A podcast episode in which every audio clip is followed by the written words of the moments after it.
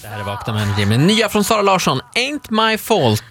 Klockan är halv nio, vi ska busringa!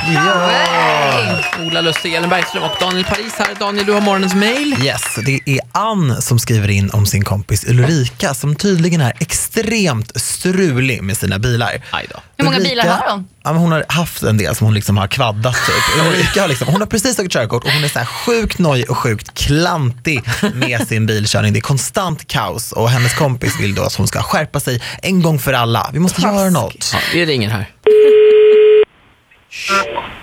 Frida? Hejsan, mitt namn är Peter Magnusson. Jag ringer från Västeråspolisen. Du, vad har du för registreringsnummer på din bil? Jag har två. Ja, då har vi den du. Du, eh, du är medveten att, om att den är ute och kör. Har du lånat ut den? Nej, den är inte ute och kör. Jag ser den från mitt fönster.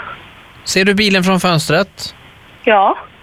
Vad konstigt, för jag följer efter en bil här som kör ganska vårdslöst med, med den... Eh, Den är en vit, sån här stor, vad heter min bil? Den, nej, den står här. Jag står på mitt kontor nere på stan och den står precis utanför fönstret. häng kvar lite ska jag prata med växeln. Ja, Häng kvar. tack. Polisen. För att min bil är ute och kör vårdslöst. Han följer efter den nu. Ja, han bad mig hänga kvar.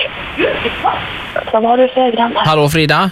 Hallå! Nej, jag pratade med växeln här igen. Det verkar som om att... Eh, eh, har du blivit av med registreringsskyltarna i, i, i dagarna? Nej. Det är ganska vanligt nämligen att ja, när man ska utföra någon kriminell verksamhet så... Eh, Ja, jag förstår. Eh, Nej, nå- de, jag har inte haft den här bilen så länge. Det är, jag har precis fått körkort, eller på valborg, så jag har inte haft den så länge. Okej. Men registreringsskyltarna sitter på och de har aldrig varit av. Lite kort då kan jag förklara att jag följer alltså efter nu i min radiobil här med min kollega en, en vit Volvo som har registrerat... Okej, för min är en, eh, en Chevrolet Uplander. Då är det nog så att du har blivit eh, av med registreringsskyltarna och att det är någon som... eh, För den här bilen har nämligen varit inblandad i ett rån.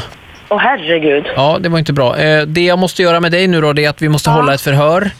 Ja, Eh, Kan du komma ner till stationen idag tror du? ja det Eh, kan jag ju såklart. Ja, då skulle jag vilja att du kommer till eh, polisstationen här nere på stan. Eh, Då är det innan klockan 14 idag gärna. Och Ja. eh, kan du göra så att du packar med dig, eh, för att eh, det här åtalet är så pass eh, kraftigt va? Eh, Ja. Så att du kanske eventuellt behöver stanna några dagar i häktet. Så att om du kan ta med dig lak... Nej, nu skojar du! nu är det inte kul längre. Ja, förlåt Frida, det är Hamnar Ola. Några dagar i häktet. Jag hade ju tänkt att du inte skulle se bilen, va? att vi skulle ut på en liten biljakt här. Men fan! Men du, Emelie, vem är det då? Ja, det är min äckliga tänkte jag säga, svägerska. Jävla idiot. Du, eh, ha en fortsatt trevlig dag då, och tack för att du var med i Vakna med Energy. Förlåt. Du, tack själv. Ha det bra. Hej då. Hej då. Ett poddtips från Podplay. I fallen jag aldrig glömmer djupdyker Hasse Aro i arbetet bakom några av Sveriges mest uppseendeväckande brottsutredningar.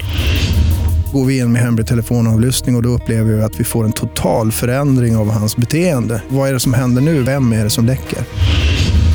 Och så säger han att jag är kriminell, jag har varit kriminell i hela mitt liv men att mörda ett barn, där går min gräns.